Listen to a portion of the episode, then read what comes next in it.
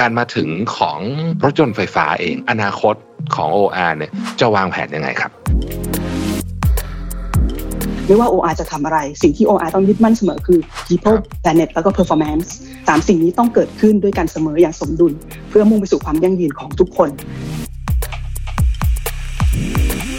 ทั้ง Data และเทคโนโลยีเนี่ยเป็นสิ่งที่ขาดไม่ได้ในการดำเนินธุรกิจให้มีประสิทธิภาพเราเองต้องพยายามมองให้ออกว่าจะมีกลุ่มธุรกิจใดบ้างที่น่าจะมีการเติบโตนะคะเพื่อเตรียมความพร้อมของตัวเราเองให้พร้อมกับธุรกิจใหม่ในวันที่ตลาดมีความพร้อมค่ะ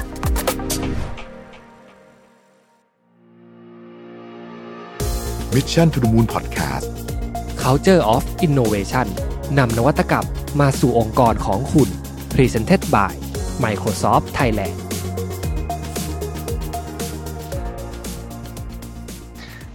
สวัสดีครับยินดีต้อนรับเข้าสู่ Culture of Innovation นะครับวันนี้เนี่ยเรามาพูดคุยกับเรียกว่าเป็นบริษัทบริษัทหนึ่งที่มีขนาดใหญ่มากแล้วก็เรียกว่ามี touch point กับผู้บริโภคชาวไทยเนี่ยเยอะมากจริงๆนะครับผมกำลังพูดถึงบริษัท โอ อาร์ เองเนี่ยก็ดำเนินธุรกิจแน่นอนครับน้ำมันนะครับธุรกิจค้าปลีกแล้วก็ธุรกิจต่างประเทศนะฮะ โอ อาร์ มีสาขาในประเทศไทยเยอะมากนะฮะแล้วก็มีสาขาต่างประเทศเยอะมากนะครับจริงๆมีธุรกิจอะไรที่หลากหลายมากเยอะมากๆเลยเนี่ยนะฮะเราจะได้ยินเยอะๆตอนที่เข้าจดทะเบียนเนี่ยนะฮะว่าจะอยากจะทำอะไรอยากจะเป็นบริษัทไทยชั้นนำระดับโลกนะครับแล้วก็ต้องบอกว่ามีความมุ่งมั่นที่จะนำพาความภาคภูมิใจมาสู่คนไทยนะฮะผมเชื่อว่าในทุกๆการเดินทางบนท้องถนนเนี่ยเมื่อไหร่ที่เราเห็นสถานีบริการน้ำมัน พี ที ที Station เนี่ยความรู้สึกอุ่นใจก็จะตามมาด้วยการได้เติมน้ำมันนะครับแวะพักเข้าห้องน้ำสักหน่อยนึงนะครับแวะซื้อกาแฟ Café Amazon แล้วก็ร้านค้าอื่นๆแล้วก็ร้านค้าที่เป็นของเอ่อ โอ อาร์ เองนะครับรวมถึงร้านค้าที่มาจากชุมชนเหล่านั้นในย่านนั้นด้วยเนี่ยนะฮะหรือแม้กระทั่งการสะสมแต้ม Blue Card ตัวเป็นกิจกรรมที่เติมสีสันให้กับการเดินทางเป็นอย่างมากเลยนะครับแต่กว่าจะก้าวเป็นแบรนด์ที่ผู้คนไว้วางใจได้ขนาดนี้เนี่ยผมคิดว่า โอ อาร์ เนี่ยทำกันบ้านมาอย่างหนักมากและยิ่งในช่วงโควิด สิบเก้า ซึ่งแน่นอนนะฮะล็อกดาวน์นะครับจำกัดการเดินทางเนี่ยก็ต้องเข้ามา disrupt ทุกธุรกิจรวมถึงธุรกิจของ โอ อาร์ ด้วยเนี่ยแบบไม่ตั้งตัวนะฮะเรามาดูกันว่าทาง โอ อาร์ เนี่ยได้รับผลกระทบอย่างไรบ้างนะครับมีวิธีการปรับกลยุทธ์องค์กรยังไงไปพร้อมๆกับความตั้งใจที่จะสร้างความยั่งยืนให้กับสังคมและโลกของเราได้อย่างไรนะครับ Culture of Innovation Story วันนี้เนี่ยน่าสนใจมากๆเลยนะครับผมได้รับเกียรติอย่างสูงนะครับจากคุณราชสุดารังสียากูลรองกรรมการผู้จัดการใหญ่กลยุทธ์องค์กรนวัตกรรมและความยั่งยืนบริษัทปตท.น้ำมันและการค้าปลีกจำกัดมหาชนหรือ โอ อาร์ ครับสวัสดีคุณราชสุดาครับขอบคุณมากมากเลยนะครับที่เป็นเกียรติอย่างมากเลยกับ Mission to the Moon วันนี้นะครับอย่างนี้อยากจะเริ่มคำถามนี้ก่อนครับว่าจริงๆเนี่ย โอ อาร์ เองเราก็เอ่อเป็นที่รู้จักผ่านสื่อเยอะมากในช่วงสักโดยเฉพาะสองปีที่ผ่านมาเนี่ยนะครับแต่ว่าอยากให้คุณราชสุดาเล่าอีกรอบหนึ่งได้ไหมครับว่าเอ่อสินค้าบริการ Service ภาพรวมบริษัท โอ อาร์ เนี่ยเป็นยังไงบ้างครับ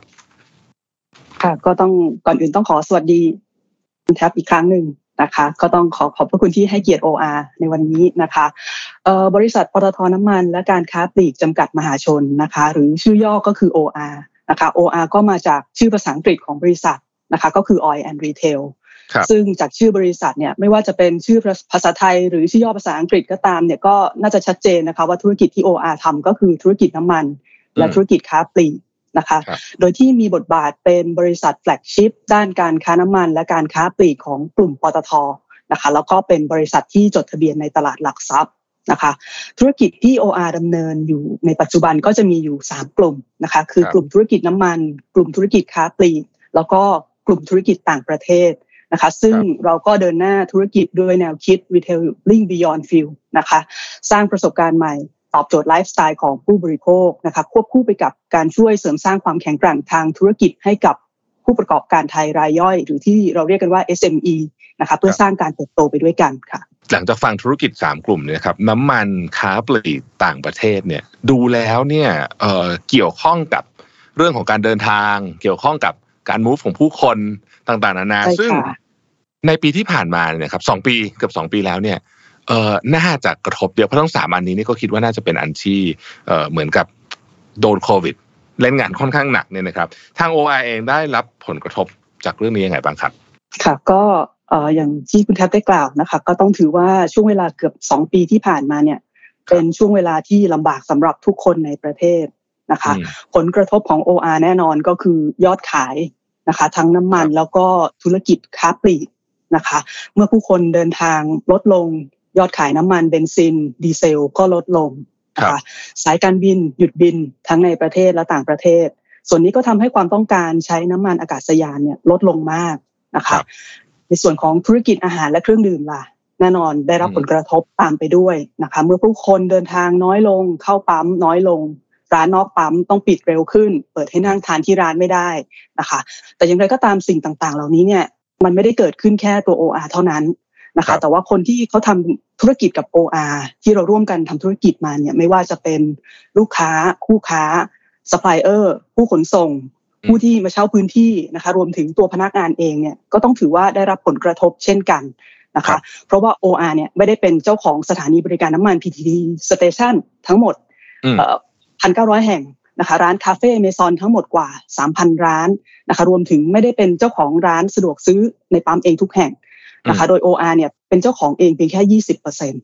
นะคะดังนั้นอีก แปดสิบเปอร์เซ็นต์ เนี่ยก็คือผู้แทนจำหน่ายสถานีบริการน้ำมันหรือที่เราเรียกกันง่ายๆเลยคือเจ้าของปั๊มนะคะซึ่งก็ไม่ใช่ใครที่ไหนนะคะก็คือผู้ประกอบการ เอส เอ็ม อี ชาวไทยนะคะรวมถึงผู้แทนจำหน่ายผลิตภัณฑ์หล่อลื่นก๊าซหุงต้มซัพพลายเออร์ต่างๆหลากหลายรายเลยที่เขาจัดส่งวัตถุดิบให้เรานะคะผู้ขนส่งทุกคนก็มีผลประกอบการที่แย่ลงนะคะซึ่งในส่วนนี้เองเนี่ย โอ อาร์ ก็ต้องให้ความช่วยเหลือนะคะไม่ว่าจะเป็นในเรื่องของการชดเชยรายได้ที่หายไป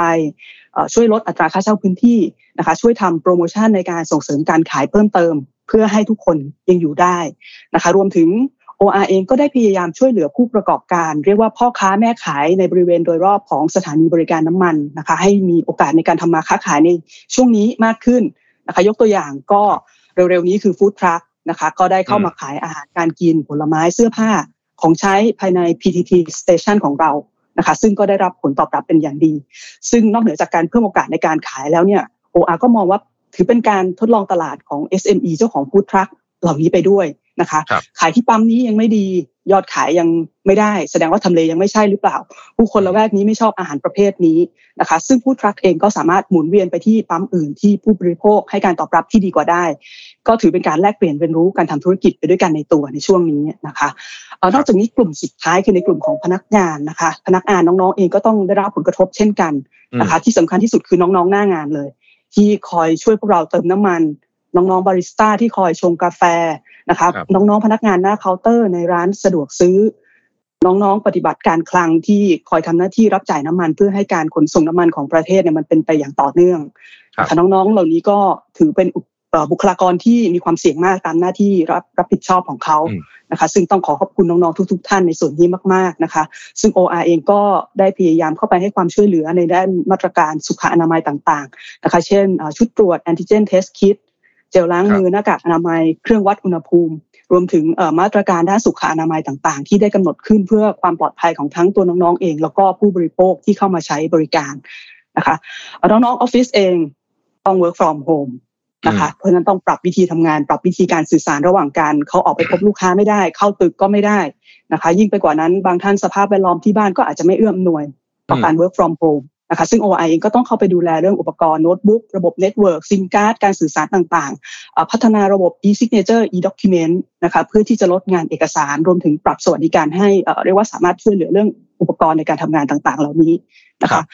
ภาพรวมก็ต้องเรียกว่าช่วงนี้ทุกคนลำบากนะคะก็ต้องช่วยเหลือซึ่งกันและกันไม่ทิ้งกันแล้ว โอ อาร์ ก็เชื่อว่าในที่สุดพวกเราจะสามารถก้าวผ่านช่วงเวลาที่ยากลำบากนี้ไปได้ด้วยกันค่ะคุณแทบครับผมโอ้เห็นภาพมากเลยนะครับขอบคุณมากๆสำหรับคำตอบครับคุณราชสุดาครับผมถามเพิ่มนิดหนึ่งตอนนี้เนี่ยพฤติกรรมของผู้บริโภคเปลี่ยนเยอะจริงๆนะครับอาจจะเป็นระยะสั้นนี่ก่อนจะเป็นเรื่องของการเดินทางที่อาจจะอาจจะเป็นไหนไม่ค่อยได้วันนี้ก็ทราบข่าวดีว่าปลดล็อกบางส่วนนะฮะเราก็ดีใจยิ้มออกวันนี้วันแรกโอเคการเดินทางเรื่องนึงนะฮะการเดินทางทางอากาศซึ่งก็อาจจะต้องใช้ระยะเวลาสักระยะหนึ่งอันนี้ก็น่าจะเกี่ยวข้องกับทาง โอ อาร์ โดยตรงแล้วก็มันมีอีกสองเรื่องที่ผมคิดว่า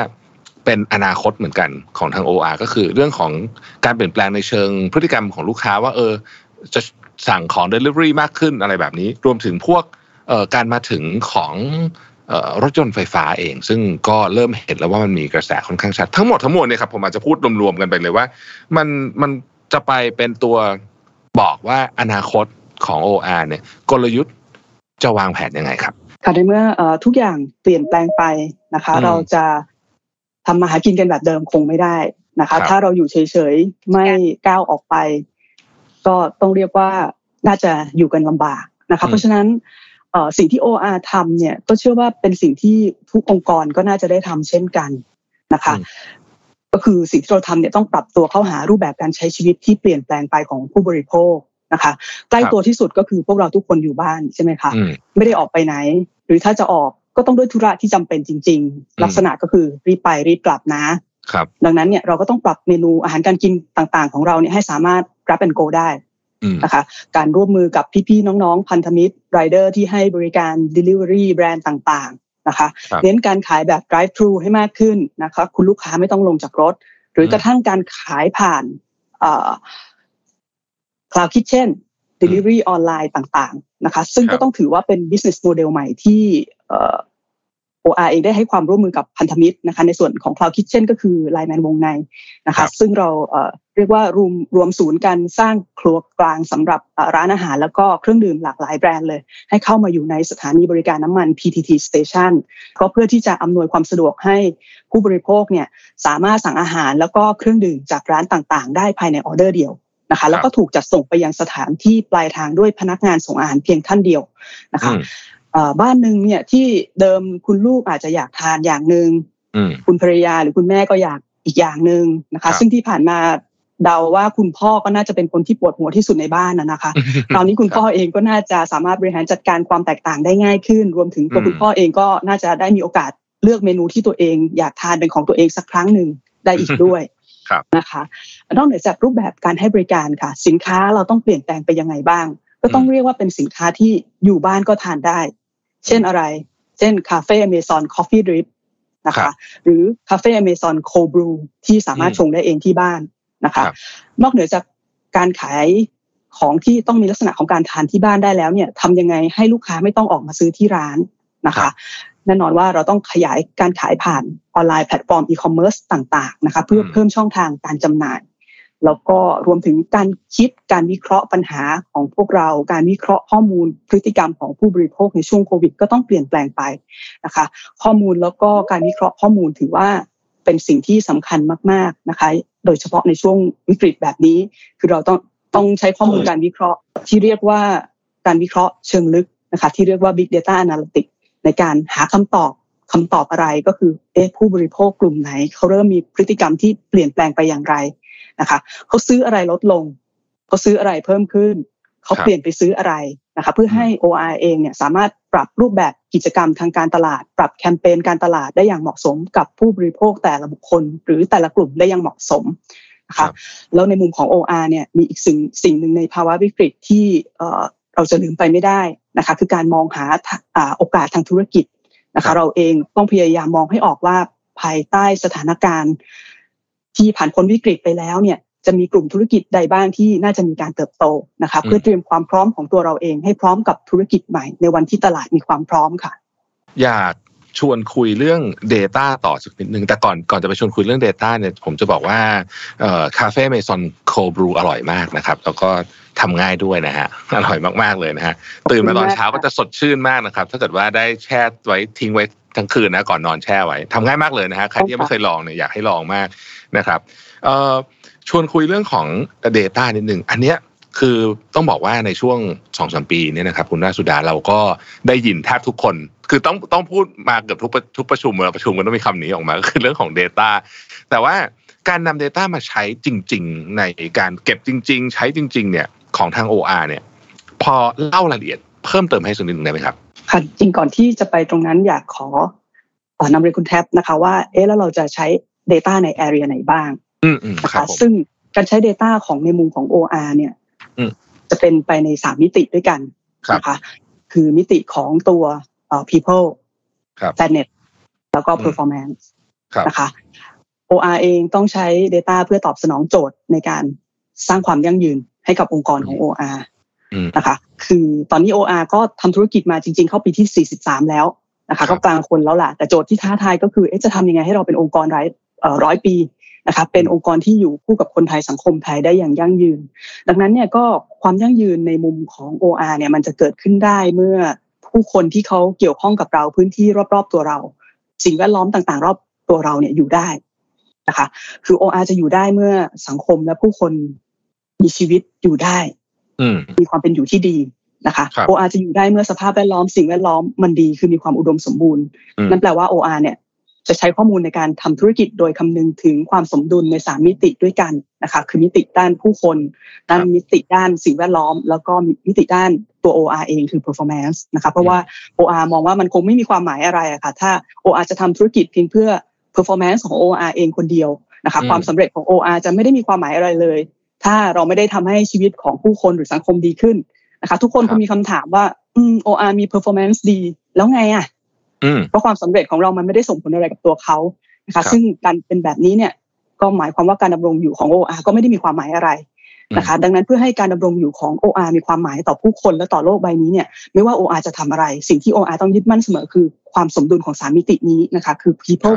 planet แล้วก็ performance ยึดความสมดุลของ triple bottom line triple bottom line ตรงนี้นะคะสามสิ่งนี้ต้องเกิดขึ้นด้วยกันเสมออย่างสมดุลเพื่อมุ่งไปสู่ความยั่งยืนของทุกคนซึ่งในยุคนี้ต้องบอกว่าเป็นยุคที่ Data เป็นพระเอกนะคะเป็นยุคที่องค์กรที่มีข้อมูลแล้วก็มีการบริหารจัดการข้อมูลที่ดีเนี่ยถือว่าเป็นองค์กรที่มีความได้เปรียบในการที่จะทำให้มีขีดความสามารถในการแข่งขันในการที่จะสร้าง performance ให้กับแต่ละองค์กรได้นะคะ โอ อาร์ เองทำอะไรมาบ้างนะคะเราเริ่มบริหารจัดการข้อมูลอย่างเป็นระบบมาได้ระยะหนึ่งแล้วค่ะ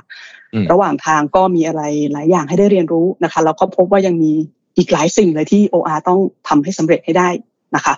สิ่งแรกที่ โอ อาร์ ทำเพราะว่าถือเป็นรากฐานที่สำคัญของทุกสิ่งก็คือในเรื่องของ Enterprise Data Architecture นะคะเป็นเรื่องที่ว่ากันด้วยว่า โอ อาร์ ควรมีโครงสร้างการจัดจัดเก็บข้อมูลยังไงมี Architecture แบบไหนมี Data Model เป็นยังไงเราจะจัดเก็บข้อมูลใน Data Lake ของเราให้เป็นระบบได้อย่างไรให้มันหยิบใช้ได้ง่ายแล้วก็ถูกหยิบใช้โดยคนที่มี Authorize มีสิทธิ์เพื่อความปลอดภัยของข้อมูลนะคะหยิบใช้ข้อมูลที่ถูกตัวแล้วข้อมูลที่อยู่ถูกหยิบไปใช้เนี่ยมีความถูกต้องทันสมัย up to date นะคะที่สำคัญคือเราไม่ควรจะเก็บอะไรที่ไม่จำเป็นต้องเก็บนะคะ Data เองเนี่ยมองว่ามันเหมือนข้าวของในบ้านนะคะคือเก็บเยอะเกินไปเก็บแล้วไม่ได้ใช้บ้านก็รกนะคะซึ่งเมื่อรากฐานข้อมูลมีความพร้อมแล้วเอ่อ โอ อาร์ ก็ต้องนำข้อมูลต่างๆเหล่านี้เนี่ยมาวิเคราะห์นะคะ โอ อาร์ มีระบบการวิเคราะห์ข้อมูลเชิงลึกหรือที่เราคุ้นเคยกันในเรื่องของ Big Data Analytics นะคะเราเริ่มมาได้ ห้าหก ปีละเราพัฒนาน้องๆของเราให้เป็น Data Scientist นะคะซึ่งมีทั้งทักษะในการวิเคราะห์ข้อมูลด้วยอัลกอริทึมที่เหมาะสมซึ่งการที่เขาจะมีอัลกอริทึมที่เหมาะสมเนี่ยนั่นหมายความว่าน้องๆ Data Science ของเราเนี่ยต้องมีความเข้าใจในธุรกิจทั้งหมดของ โอ อาร์ เป็นอย่างดีนะคะหลังจากนั้นเนี่ยเราก็จะนำผลการวิเคราะห์ข้อมูลไปใช้ในสองส่วนหลักๆคืองานหน้าบ้านกับงานหลังบ้าน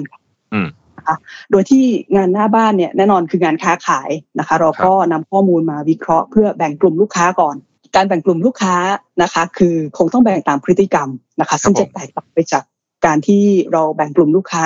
ตามที่เราเคยทำกันเมื่อก่อนตอนนั้นเราแบ่งลูกค้าตามเพศอายุ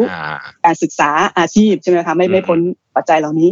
ซึ่งข้อมูลเหล่านี้เนี่ยทำไปทำมาเราพบว่ามันไม่ได้บอกอะไรเราเลยว่าแล้วเราควรจะนำอะไรไปเสนอให้กับผู้คนเหล่านี้ล่ะมันไม่ได้บอกว่าเขาต้องการอะไรไม่ได้บอกว่าเขาชอบอะไรไม่ชอบอะไรเขาสะดวกที่จะมาซื้อสินค้าแล้วก็บริการผ่านช่องทางไหนหรออะไรคือสิ่งที่ทำให้เขาตัดสินใจเลือกซื้อแล้วก็ใช้บริการของเรานะคะดังนั้นเนี่ยโอ อาร์ เองก็เกิดการรู้เรียนรู้นะคะว่าควรจะแบ่งข้อมูลตามพฤติกรรมการใช้ชีวิตน่าจะเหมาะสมกว่าตามสิ่งที่เขาชอบตามกลุ่มสินค้าที่เขามักจะซื้อคู่กันช่วงเวลาที่เขาสะดวกนะคะซึ่งการวิเคราะห์แล้วก็แบ่งกลุ่มลูกค้าในลักษณะนี้เนี่ยก็จะสามารถนำไปสู่การเสนอแคมเปญต่างๆให้กับลูกค้าได้เป็นรายบุคคลได้ตรงใจมากขึ้นหรือที่เราเรียกกันว่า personalized campaign นะคะแล้วก็มีการต่อยอดทำ analytic campaign นะคะคือการนำเสนอแคมเปญให้กับลูกค้าเมื่อลูกค้าเนี่ยเขามีพฤติกรรมตรงกับเงื่อนไขที่เราได้กำหนดไว้ล่วงหน้าในระบบละนะคะเช่นเมื่อลูกค้าเข้ามาเติมน้ำมันเป็นครั้งที่สองสมมุตินะคะในรอบสัปดาห์ อันนี้ตรงกับเงื่อนไขละระบบก็จะส่งโปรโมชั่นนะคะนำเสนอส่วนลดสมมุติว่ากาแฟ Café Amazon ในเมนูที่ลูกค้าท่านเนี้ยเขาเคยทานเป็นประจำแต่หลังๆเหมือนความถี่ในการทานน่าจะน้อยลงแล้วนะคะเราก็จะส่งแคมเปญลักษณะนี้เข้าไปซึ่งก็หวังว่าน่าจะถูกใจลูกค้าท่านนี้นะคะหรือการทำ real time offering เสนอโปรโมชั่นไปยังมือมือถือของท่านลูกค้าทันทีเลยเมื่อเติมน้ำมันเสร็จนะคะโดยสมมุติว่าเสนอส่วนลด Texas Chicken ละกันซึ่งเป็นสินค้าที่เราวิเคราะห์แล้วว่าลูกค้าท่านนี้ยังไม่เคยซื้อเลยแล้วก็มีแนวโน้มว่าลูกค้าท่านนี้จะสนใจ Texas Chicken ของเรานะเพราะโดยปกติลูกค้าท่านนี้ชอบรับประทานอาหารฟาสต์ฟู้ดอาหารจานด่วนอยู่แล้วนะคะซึ่งนอกเหนือจากการทำ cross sell up sell ตามตัวอย่างที่ได้เรียนไปก็จะมีการทำเชิญ prevention นะคะคือการนำเสนอแคมเปญให้กับลูกค้าที่เริ่มจะมีความถี่ในการที่ซื้อลดลงมีแนวโน้มว่าเริ่มจะจากเราไปละรวมถึงมีการทำ win back นะคะนำเสนอแคมเปญให้กับลูกค้าที่เลิกซื้อไปแล้วแหละให้เขากลับมาซื้อสินค้าแล้วก็กลับมาเป็นลูกค้าของเราใหม่อยู่กับเรายาวๆอีกครั้งหนึ่งนะคะซึ่งทั้ง data แล้วก็เทคโนโลยีตรงนี้เนี่ยต้องนำมาใช้งานคู่กันเสมอนะคะเมื่อกี้เราอยู่กันในส่วนของงานหน้าบ้านใช่ครับค่ะขออนุญาตไปส่วนของงานหลังบ้านอีกสักนิดนึงนะคะว่า data กับเทคโนโลยีต้องทำงานด้วยกันยังไงนะคะงานหลังบ้านเนี่ยคีย์สำคัญก็คือต้องสนับสนุนงานหน้าบ้านให้ทำงานได้ด้วยความราบรื่นรวดเร็วไม่ผิดพลาดแล้วก็ปลอดภัยนะคะที่คลังน้ำมันของ โอ อาร์ เนี่ยจะมีการจ่ายน้ำมันลงรถให้กับลูกค้าด้วยระบบอัตโนมัติที่พวกเราเรียกกันว่า ที เอ เอส ที เอ เอส นะคะคือ Terminal Automation System ด้วยจำนวนขั้นตอนที่น้อยที่สุดแต่ยังคงไว้ซึ่งความรัดกุมแล้วก็ความปลอดภัยนะคะมีการติดตามยานพาหนะในการขนส่งด้วยระบบ ไอ บี เอ็ม เอส In Vehicle Monitoring System นะคะก็จะทำให้เราทราบได้ตลอดเวลาเลยว่ายานพาหนะเนี่ยอยู่ที่ไหนแล้วจะถึงปลายทางเมื่อไหร่คนขับขับด้วยความเร็วที่เหมาะสมไหมมีการจอดพักตามเวลาที่กำหนดในจุดจอดที่กำหนดไว้หรือเปล่านะคะรวมถึงมีการวิเคราะห์ข้อมูลเพื่อคำนวณปริมาณน้ำมันที่คลังน้ำมันแต่ละแห่งต้องจัดเก็บให้เหมาะสมนะคะให้เพียงพอแต่ก็ไม่มากเกินไปนะคะการจัดส่งน้ำมันไปยังปั๊มตอนนี้ทำด้วยระบบอัตโนมัตินะคะมันจะคำนวณปริมาณที่คงเหลือในสถานีบริการน้ำมันแล้วก็จัดรถยนต์ขนส่งไปถึงสถานีบริการต่างๆที่เป็นของ โอ อาร์ ด้วยปริมาณแล้วก็เวลาที่เหมาะสมนะคะที่สำคัญอีกเรื่องหนึ่งก็คือเรื่องของการทำ preventive maintenance คือการซ่อมบำรุงเครื่องจักรอุปกรณ์ที่ใช้จ่ายน้ำมันต่างๆเพื่อป้องกันไม่ให้มันเสียนะคะเพื่อไม่ให้การจ่ายน้ำมันให้กับลูกค้าเนี่ยต้องสะดุดลงแล้วก็พัฒนาไปสู่การทำ predictive maintenance คือวิเคราะห์ข้อมูลเพื่อคาดการณ์ว่าเออเมื่อไหร่มันจะเสียนะคะเพื่อที่เราจะได้เตรียมสั่งอะไหล่เข้าไปซ่อมบำรุงณเวลาที่มันไม่ได้กระทบกับการจ่ายน้ำมันให้กับลูกค้านะคะก็เรียกได้ว่าทั้ง data และเทคโนโลยีเนี่ยเป็นสิ่งที่ขาดไม่ได้ในการดำเนินธุรกิจให้มีประสิทธิภาพแล้วก็มี performance ซึ่งเป็นมิติแรกที่เราได้พูดถึงกันในวันนี้ให้ดียิ่งขึ้นนะคะทั้งในส่วนของงานหน้าบ้านแล้วก็งานหลังบ้านค่ะคุณแทนครับผมโอ้โหละเอียดมากๆเลยนะครับขอบคุณมากเห็นภาพมากๆเลยครับผมคุณราชสุดาครับตั้งแต่ว่าเราโฟกัสที่ people planet แล้วก็ performance นะฮะสามอันนี้เป็นคือต้องเรียกว่า triple bottom line เนี่ยเข้าใจดีเพราะว่าถ้าเป็นสมัยก่อนเอ่อสักสิบ ยี่สิบ ปีที่แล้วเนี่ยเวลาพูด bottom line เนี่ยเราดู performance อย่างเดียวแต่ว่าตอนนี้ทุกวันนี้ไม่ได้แล้วใช่ไหมฮะต้องมาครบเลยทั้งสามอย่างนะฮะแล้วก็เรื่องของการวางโครงสร้างเรื่องของ data ตั้งแต่การวางเอ่อ enterprise data architecture ต้องออกแบบให้ดีก่อนนะฮะจะเก็บอะไรไม่เก็บอะไรแล้วก็เอ่อเอามันมา analyze แล้วก็ต่อเนื่องไปใช้ในงานทั้งหน้าบ้านและหลังบ้านโดยเฉพาะหน้าบ้านนี่น่าสนใจมากคือเอ่อมีความผสมผสานกันเอ่อระหว่างตัว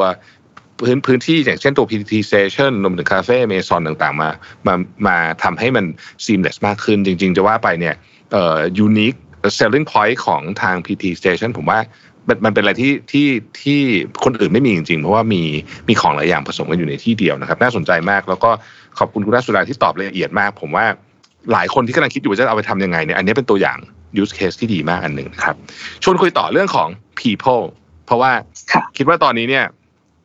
people ก็คือผู้คนผู้คนเนี่ยผมว่าก็ก็ค่อนข้างจะเอ่อมีก็ก็ก็เหนื่อยพอสมควรนะครับหนักหนาพอสมควรทั้งเอ่อพนักงานของเราเองนะครับทั้งคู่ค้าไปจนถึงผู้คนรอบๆเอ่อสถานที่ประกอบกิจการของเราเนี่ยเอ่อพาร์ทพวกนี้เนี่ยนะครับพาร์ทที่เป็น people เนี่ยเรานำข้อมูลที่เรามีเนี่ยมาช่วยดูแลคนเหล่านี้ได้ยังไงบ้างครับโอ อาร์ เองก็มีผู้มีส่วนได้ส่วนเสียหลายกลุ่มนะคะซึ่งเราก็ได้นำทั้งเทคโนโลยีแล้วก็ data นะคะมาใช้เพื่อ อันดับแรกเลยคือการสร้างความมั่นใจในการดำเนินธุรกิจให้กับลูกค้าคู่ค้าของเรานะคะเพราะตามที่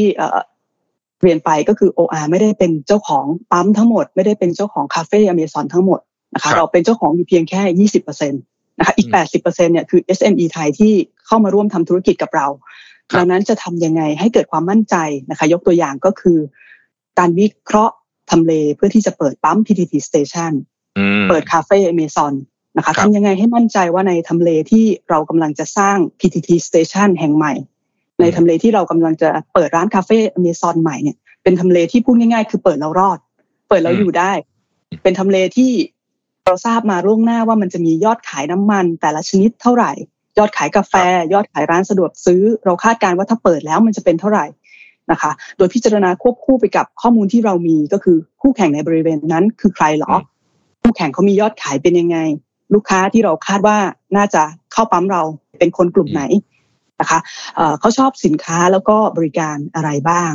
นะคะเพราะว่าตามที่ได้เรียนไปค่ะการที่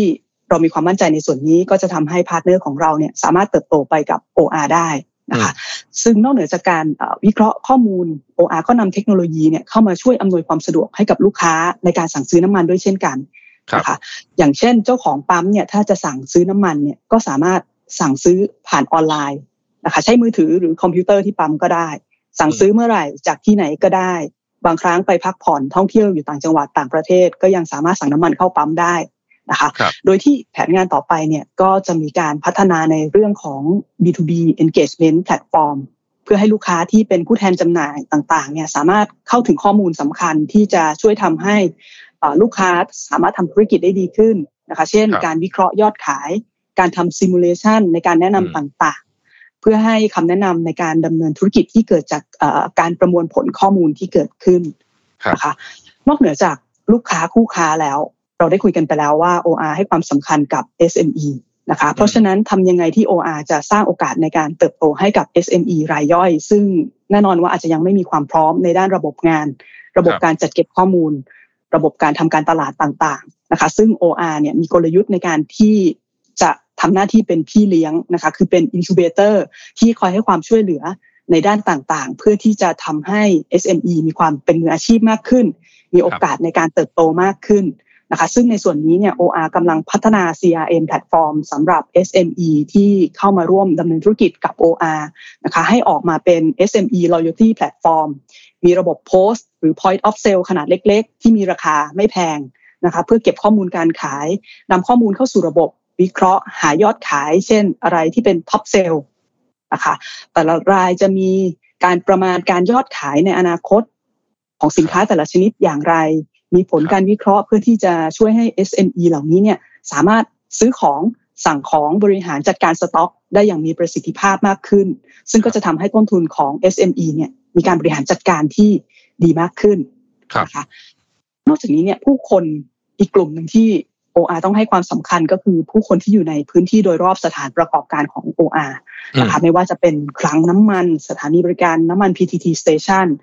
ซึ่งตรงนี้เนี่ยก็จะต้องมีการเก็บข้อมูลนะคะความต้องการของพี่น้องประชาชนในแต่ละพื้นที่ซึ่งแน่นอนว่าแต่ละพื้นที่ก็ต้องมีความต้องการที่แตกต่างกันนะคะดังนั้น โอ อาร์ ก็จะเอาข้อมูลมาดูว่า โอ อาร์ ต้องทำอะไรบ้างเพื่อที่จะมีส่วนช่วยในการพัฒนาคุณภาพชีวิตแล้วก็เศรษฐกิจชุมชนให้กับผู้คนในพื้นที่นั้นๆนะคะเช่นสิ่งที่ โอ อาร์ ได้ทำก็คือการให้ทุนการศึกษานะคะการให้บริการตรวจสอบความปลอดภัยของเตาแก๊สถังก๊าซการสอนทักษะสร้างเสริมอาชีพการให้บริการเปลี่ยนน้ำมันเครื่อง พี ที ที Lubricants ให้กับรถยนต์มอเตอร์ไซค์นะคะซึ่ง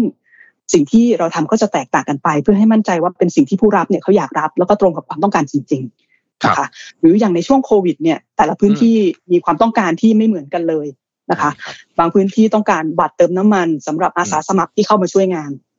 วัดหลายๆแห่งต้องการก๊าซ แอล พี จี นะคะเพื่อที่จะเผาร่างผู้เสียชีวิต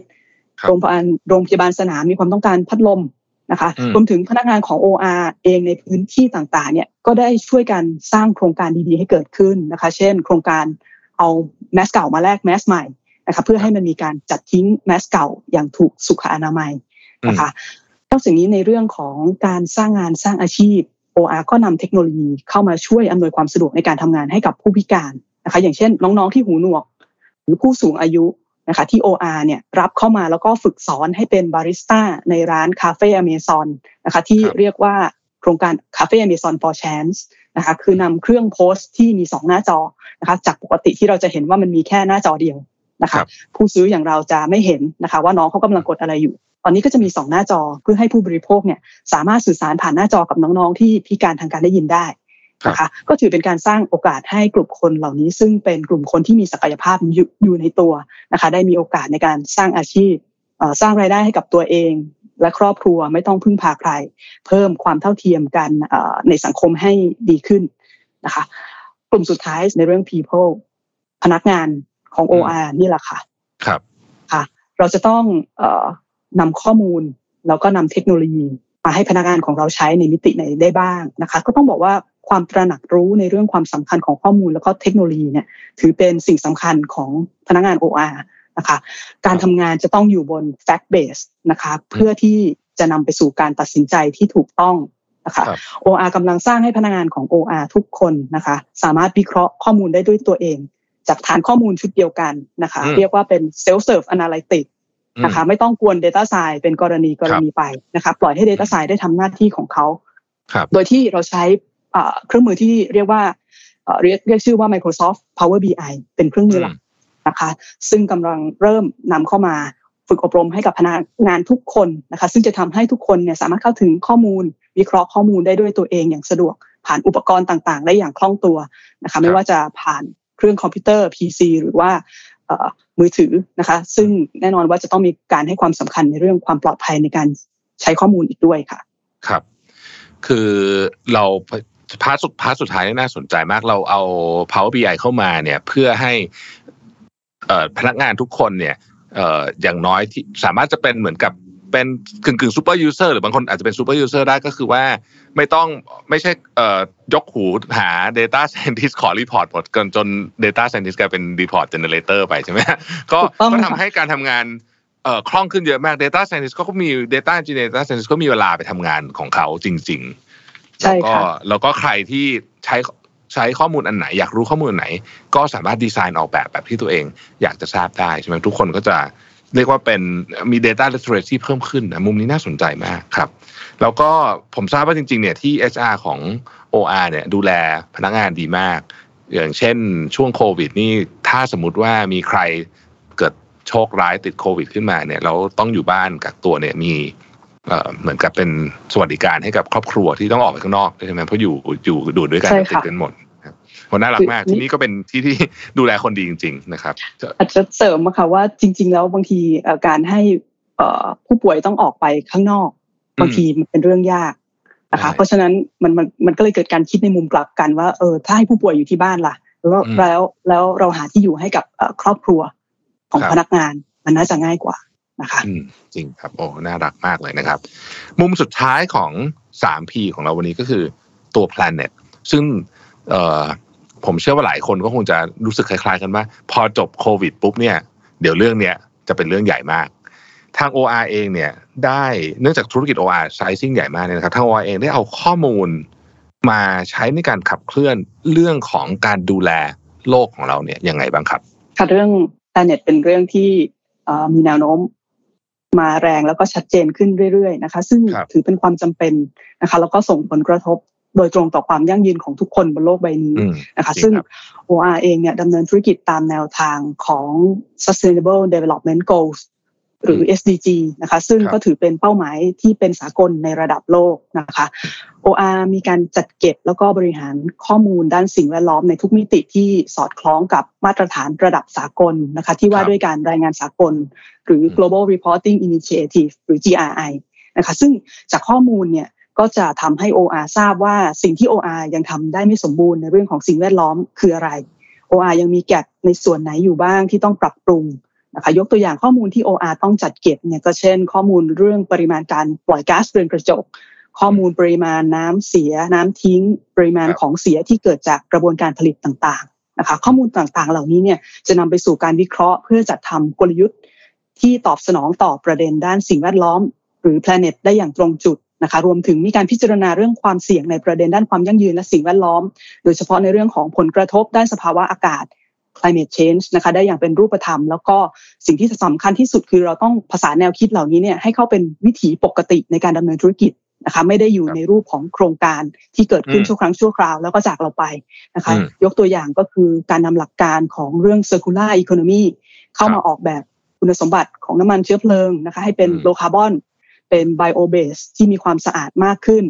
มีผลต่อปริมาณมลพิษที่รถยนต์จะปล่อยออกมาหรือการก้าวเข้าสู่ธุรกิจ solar rooftop นะคะเพื่อทำให้ โอ อาร์ เนี่ยสามารถสร้าง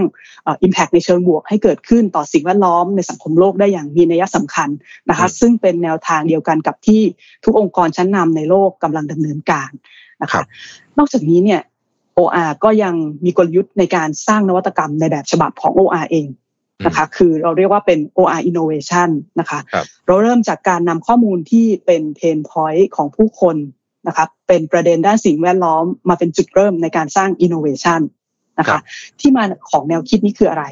ทำไม Innovation ของ โอ อาร์ ถึงเริ่มจากข้อมูลด้าน People แล้วก็ Planet ไม่ได้เริ่มต้นจากข้อมูลด้าน Performance ล่ะคุณท่านคงทราบว่าด้วยธรรมชาติของการเกิดนวัตกรรมใหม่ๆที่มันจะประสบความสำเร็จนะคะแน่นอนว่าไม่ใช่ทุกแนวคิดที่จะประสบความสำเร็จตามทฤษฎีเนี่ยเขาบอกว่ากว่าที่เราจะได้นวัตกรรมขึ้นมาสักอันหนึ่งเนี่ยมันจะต้องมีการลองผิดลองถูกถึงสิบครั้งนะคะเราถึงจะมีโอกาสได้นวัตกรรมใหม่ขึ้นมาดังนั้นก็คือในเชิงของความน่าจะเป็นเนี่ยมันมีแค่ สิบเปอร์เซ็นต์ เท่านั้นเองนะคะเพราะฉะนั้นทำยังไงที่จะทำให้ โอ อาร์ ได้เรียนรู้จากความพยายามในเก้าครั้งที่มันไม่ประสบความสำเร็จนะคะทำยังไงที่จะให้ resource ที่เราได้ใช้ไปแล้วกับความพยายามในทั้งเก้าครั้งอ่ะมันไม่ได้สูญเปล่าไปไหนนะคะ โอ อาร์ ก็เลยคิดว่าถ้าเรานำปัญหาของผู้คนแล้วปัญหาของสิ่งแวดล้อมมาเป็นจุดเริ่มต้นแล้วก็ทดลองสร้างรูปแบบทางธุรกิจที่มันสามารถแก้ปัญหาเหล่านั้นให้ได้เนี่ยอย่างน้อยถ้าเราทำไม่สำเร็จเราก็เชื่อว่าความพยายามในการแก้ไขปัญหาให้กับผู้คนและสิ่งแวดล้อมของเราทั้งเก้าครั้งนั้นเนี่ยมันก็จะกลายเป็นโครงการ ซี เอส วี หรือเป็น ซี เอส อาร์ ที่ดีที่เราได้มอบให้กับสังคมและชุมชนอยู่ดีถึงแม้ว่ามันจะยังไม่สามารถแก้ไขปัญหาได้สำเร็จจนกลายมาเป็นนวัตกรรมได้ก็ตามนะคะซึ่งจริงๆแล้วแนวคิดนี้ก็คือแนวคิดของการสร้าง social enterprise หรือ เอส อี นั่นเองนะคะนอกจากนี้เนี่ยจุดหนึ่งก็คือการที่เราเริ่มต้นจากข้อมูลที่เป็น pain point ของผู้คนแล้วก็สิ่งแวดล้อมเนี่ยก็เพราะว่าเป็นที่ทราบกันดีอยู่แล้วว่าปัญหาในเรื่องนี้เนี่ยมันมีอยู่มากมายนะคะถือเป็นปัญหาใหญ่นั่นก็แปลว่าตลาดที่เรากำลังพยายามจะสร้างนวัตกรรมอยู่นี้เนี่ยเป็นตลาดที่มีขนาดใหญ่นะคะถึงแม้ว่าโอกาสในการแก้ไขปัญหาได้สำเร็จจนเกิดเป็นนวัตกรรมจะมีเพียงแค่ สิบเปอร์เซ็นต์ ก็ตามนะคะแต่ถ้า โอ อาร์ ทำได้นั่นแปลว่า โอ อาร์ ก็จะมีขนาดของความสำเร็จที่ใหญ่มากด้วยเช่นกันนะคะและถ้า โอ อาร์ ทำได้ก็จะเป็นการทำให้ โอ อาร์ เนี่ยเป็นบริษัทที่เป็น Triple Bottom Line ตอบโจทย์ทั้งในด้าน People Planet แล้วก็ Performance ได้อย่างแท้จริงค่ะอืมครับโอ้โหเรียกว่าครบถ้วนสมบูรณ์จริงๆนะครับถามคุณรัศดาเพิ่มเติมอีกนิดนึงว่าในอนาคตเนี่ยทาง โอ อาร์ เนี่ยอยากจะนำ data มาช่วยขับเคลื่อนโมเดลธุรกิจใหม่ๆที่เราอาจจะยังไม่มีวันนี้เรามองอย่างไรบ้างครับเรื่องนี้แน่นอนค่ะในเรื่องของขีดความสามารถในการใช้แล้วก็การวิเคราะห์ข้อมูลของ โอ อาร์ นะคะจะต้องถูกพัฒนาไปอย่างต่อเนื่องเพื่อที่จะพัฒนาธุรกิจแล้วก็สร้างโมเดลทางธุรกิจใหม่ๆให้เกิดขึ้นนะคะจากความคุ้นเคยของการวิเคราะห์ข้อมูลเพื่อที่จะทำให้ โอ อาร์ รู้ว่ามันเกิดอะไรขึ้นนะคะคือเป็น descriptive analyticsทำให้ทราบถึงสาเหตุที่แท้จริงของปัญหาคือ diagnosis analytics เราจะต้องเก่งมากขึ้นนะคะในอนาคตในด้านการวิเคราะห์ข้อมูลว่าแล้วจากสาเหตุของสิ่งต่างๆที่มันเกิดขึ้นในอนาคตเนี่ยมันมีแนวโน้มหรือมีความน่าจะเป็นที่จะเกิดอะไรขึ้นบ้างล่ะนะคะคือก้าวเข้าไปสู่ความเป็น predictive analytics ให้มากขึ้นนะคะแล้วเราก็จะต้องบอกได้ด้วยว่าหากสิ่งต่างๆเหล่านั้นเนี่ยมันเกิดขึ้น โอ อาร์ ควรต้องทำอย่างไรหรือถึงจะดีที่สุดนะคะคือก้าวไปสู่ความเป็น prescriptive analytics นะคะนอกจากนี้เนี่ย โอ อาร์ ก็กำลังพัฒนาสิ่งที่เรียกว่า โอ ทู โอ platform คือ offline to online platform เพื่อที่จะเชื่อมต่อ physical platform ของ โอ อาร์ นะคะไม่ว่าจะเป็นสถานีบริการน้ำมัน พี ที ที Station ร้าน Café Amazon ร้าน Texas Chicken ศูนย์บริการยานยนต์ Fit Auto นะคะต่างๆเหล่านี้เนี่ยเข้ากับ digital platform เพื่อที่จะสร้างประสบการณ์ที่ดีให้กับผู้บริโภคซึ่งจำเป็นอย่างยิ่งเลยค่ะที่ต้องมีข้อมูลที่มีคุณภาพมีการวิเคราะห์ที่มีความเฉียบคมมากพอในการออกแบบแพลตฟอร์ม โอ ทู โอ นี้นะคะซึ่งถือเป็นความท้าทายที่สำคัญของ โอ อาร์ นะคะทั้งนี้เนี่ยเป้าหมายหลักของ โอ อาร์ ในเรื่องนี้ก็คือ การมุ่งสู่การเป็น Digital Driven Organization นะครับคือเป็นองค์กรที่ขับเคลื่อนด้วยดิจิทัลได้อย่างแท้จริงมีดิจิทัลเป็นเครื่องมือในการเพิ่มประสิทธิภาพในการดำเนินธุรกิจทำให้ลูกค้าคู่ค้าแล้วก็ผู้บริโภคได้รับความสะดวกสบายนะคะแล้วก็สามารถนำขีดความสามารถด้านดิจิทัลของ โอ อาร์ นี้ไปสร้างประโยชน์ให้กับผู้คนแล้วก็ทำให้สิ่งแวดล้อมของโลกเรานะอยู่มากขึ้นค่ะครับครับโอ้โหต้องบอกว่าวันนี้ได้เล่าถึงหลากหลายแง่มุมมากๆเลยนะครับของ โอ อาร์ แล้วก็ผมนี่อดตื่นเต้นแทนไม่ได้เลยนะเพราะรู้สึกว่าในอนาคตอันใกล้เนี้ยกำลังจะมีอะไรที่เรียกว่ามี impact สูงๆแล้วก็สนุกสนานมีสร้างสีสันให้กับตลาดแล้วก็จริงๆไม่ไม่ใช่แค่สีสันแต่พูดถึงว่าเป็นความยั่งยืนทั้งคนไทยเองแล้วก็แล้วก็ประเทศด้วยนะครับก็ต้องเป็นกำลังใจให้จริงๆนะครับแล้วก็ติดตามอยู่แล้วผมเชื่อว่าแฟนรายการเราก็มีหลายคนที่ใช้บริการของ โอ อาร์ อยู่เป็นประจำอยู่แล้วนะครับก็วันนี้ต้องขอขอบพระคุณอย่างมากเลยนะครับคุณราชสุดารังสียากูลนะครับรองกรรมการผู้จัดการใหญ่กลยุทธ์องค์กรนวัตกรรมและความยั่งยืนบริษัทปตท.น้ำมันและการค้าปลีกจำกัดมหาชนหรือว่า โอ อาร์ นะครับขอบคุณมากนะครับคุณราชสุดาครับค่ะยินดีค่ะขอบพระคุณค่ะสวัสดีค่ะขอบคุณครับสวัสดีครับ Mission to the Moon Podcast Culture of Innovation Presented by Microsoft Thailand